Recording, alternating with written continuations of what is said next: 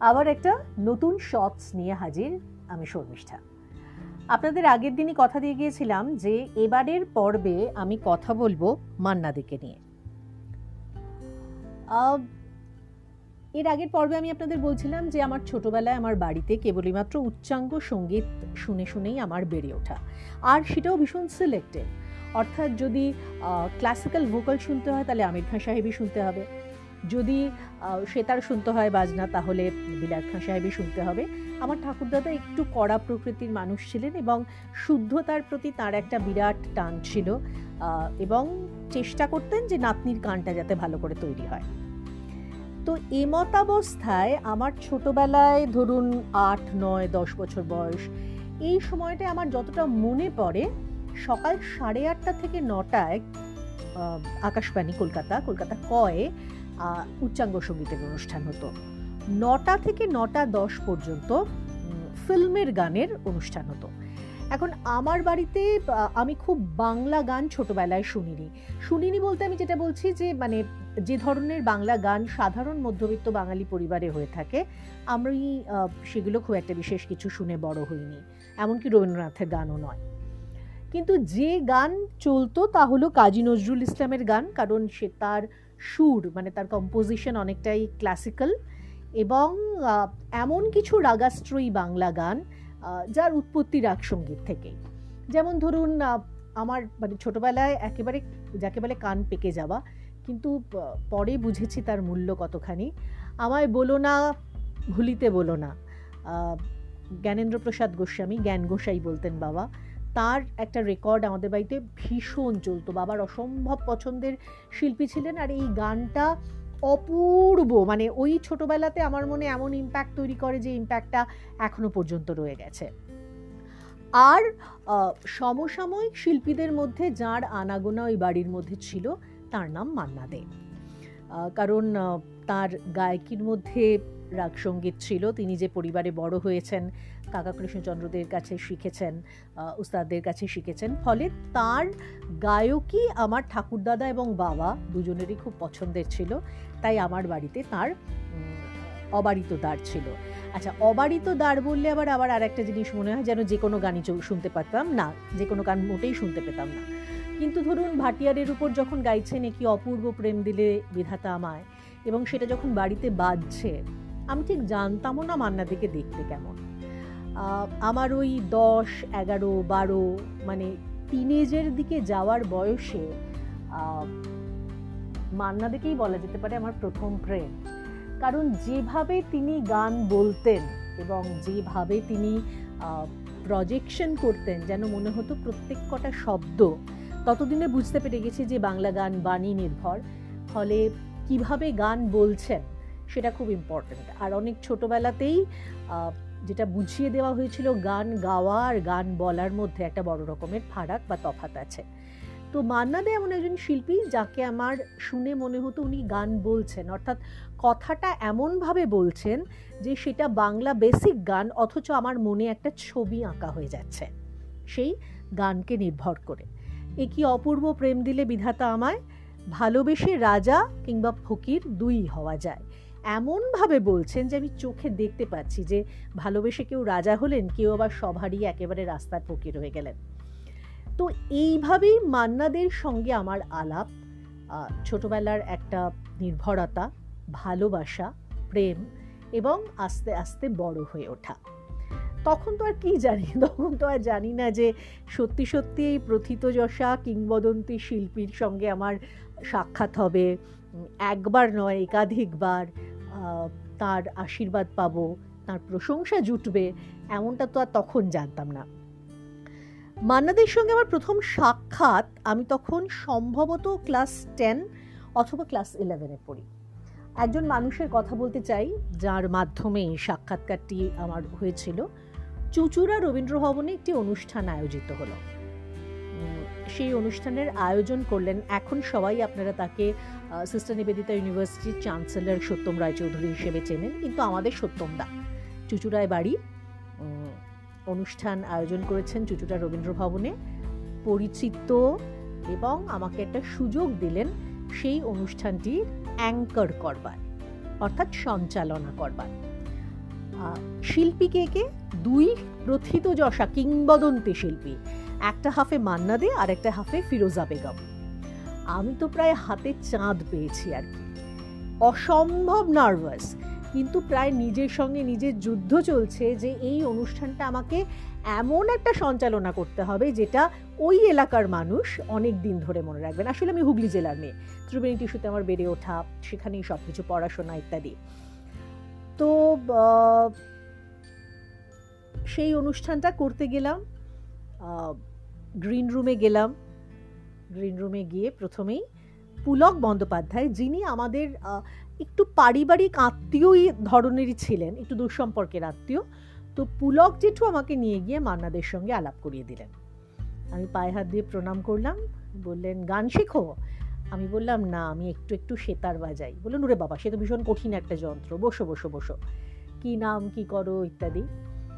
তো আমি তো মানে যা হয় আর কি। ছোটবেলা থেকে কঠিন কঠিন গান শুনে বড় হয়েছি। আমার আর ওইসব হয়তো তোমার এই জন্য টন্যতে মন উঠবে কেন? তো আমি তখন বললাম যে আমার দু একটা প্রিয় গান আছে। সেই গান আপনাকে একটু শোনাতে হবে। যদি আজকে একটুখানি শোনান। তো তখন বললেন যে কি কি গান বলো? তো আমি তখন বলেছিলাম যে আপনার এই ছটি ঋতু নিয়ে একটি অ্যালবাম করেছিলেন। তার শেষ গানটা আমার খুব পছন্দের। তখন উনি বললেন যে, কি ওরে বাবা, সে তো শীতের গান, সে বড় কঠিন গান। তোমার যে কেন এত কঠিন গান পছন্দ? উফ, উফটা খুব বলতেন। উফ, এই কম্পোজিশন তো উনি বলেছিলেন যে ওই শেষ পাতা গো শাখায় তুমি থাকো। তখন বললেন যে, কি আচ্ছা ঠিক আছে। চেষ্টা করব খুব খুব চেষ্টা করব।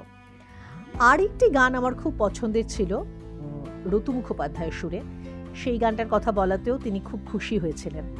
এবং পুলক জেঠুকে বলেছিলেন, বাবা, এত ছোট মেয়ে, কিন্তু গানের পছন্দগুলো ভীষণ বড়দের মতো, ভীষণ পাকা।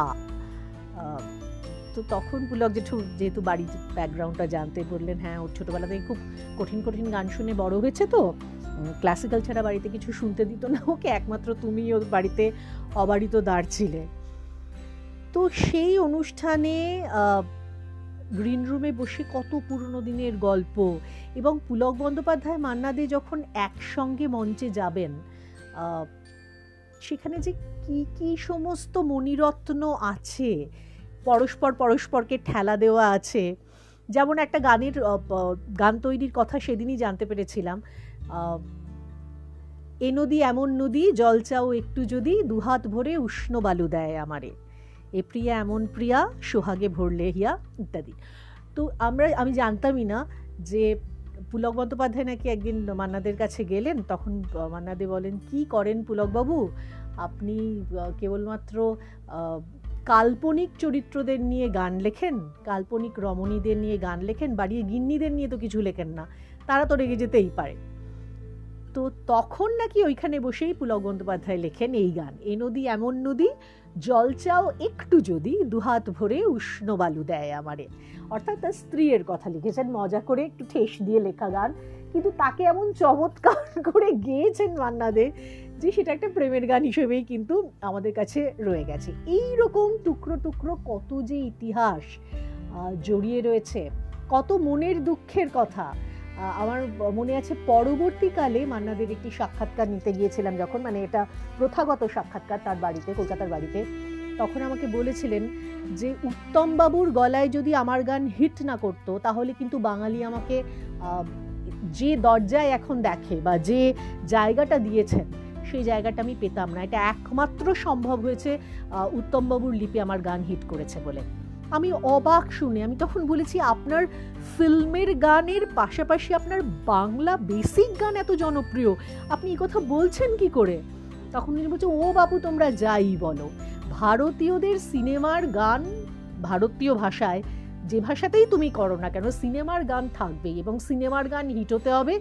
ইন্ডাস্ট্রির এক নম্বর নায়কের লিপে গান হিট হতে হবে। এই গান তো আমি বম্বেতে বসেও গিয়েছি। কিন্তু আমার কলকাতায় উত্তমবাবু যদি আমার গানে লিপ দিয়ে না দিতেন, যদি এত হিট না করতো, তাহলে মান্না দে এত হিট আর্টিস্ট হতো না। এরকম আরও কত অজস্র কথা যেমন আমার মনে আছে বলেছিলেন বাঙালির তো হেমন্ত এবং মান্না এই দুই দলে দলাদলি করতে বাঙালি খুব ভালোবাসে। সেটা জিজ্ঞেস করায় উনি আমায় বলেছিলেন যে ওই গোল্ডেন ভয়েস আর হবে না। কিন্তু তার থেকেও বড় কথা, হেমন্ত মুখোপাধ্যায়ের মতো সুরকার আর বাঙালি জন্ম দিতে পারেনি। ওই সহজ সুর, সেটা গাওয়া সব থেকে বেশি কঠিন। মানে কি বলব? ইয়ে দোস্তি গানটার প্রসঙ্গে বলেছিলেন যে, দেখো, আমি আর কিশোর কুমার গাইব গানটা, সেটা আমি প্রথম থেকেই জানতাম। আমি তো গিয়ে নিজের গায়কি দিয়ে ইয়ে দোস্তি একরকম গাইলাম। আর কিশোর এসেই প্রথমে স্ট্রেট নোট লাগিয়ে দিল। এটা যেন তো ভগবানের আশীর্বাদ ছাড়া হয় না। এটা হচ্ছে যে ঈশ্বর আমাদের সবার মাথায় একবার করে হাত রেখেছেন আর কিশোরের মাথায় দুবার হাত রেখেছেন। অর্থাৎ কিশোর ইজ ডাবলি ব্লেসড এইরকম মানে সমসাময়িক শিল্পীদের যে কি পরিমাণ শ্রদ্ধা তিনি দিয়েছেন মানে আমার মতো একটা অকিঞ্চিতকর লোক যার ইন্টারভিউয়ে বসে এত কথা ওনার বলারই দরকার হতো না। বলেছেন, কিশোর কুমারকে যেরকম বলেছিলেন ডাবলি ব্লেস ঠিক একই রকম বলেছেন, আরও একজন শিল্পীর মাথা ঈশ্বর দুবার আশীর্বাদ করেছেন তিনি লতা মঙ্গেশকর। তো এইগুলো না একটা বলে বড় বড়, বিশাল বড় স্মৃতি হিসেবে রয়ে গেছে। কত পুরনো দিনের গল্প কফি হাউসের আড্ডা রেকর্ড করবেন, আমি তখন জিজ্ঞেস করেছিলাম কফি হাউস গেছেন? দেখেছেন কীরকম কফি হাউস বললেন, না। আমি অবাক যে একজন মানুষ কোনোদিন কফি হাউসে যাননি তখনও পর্যন্ত। গান রেকর্ড হচ্ছে। বললেন, আসলে বাণীটাই এত ভালো, লেখাটাই এত ভালো যে সেটা পুরো পুরো ছবিটা পরিষ্কার হয়ে গেল।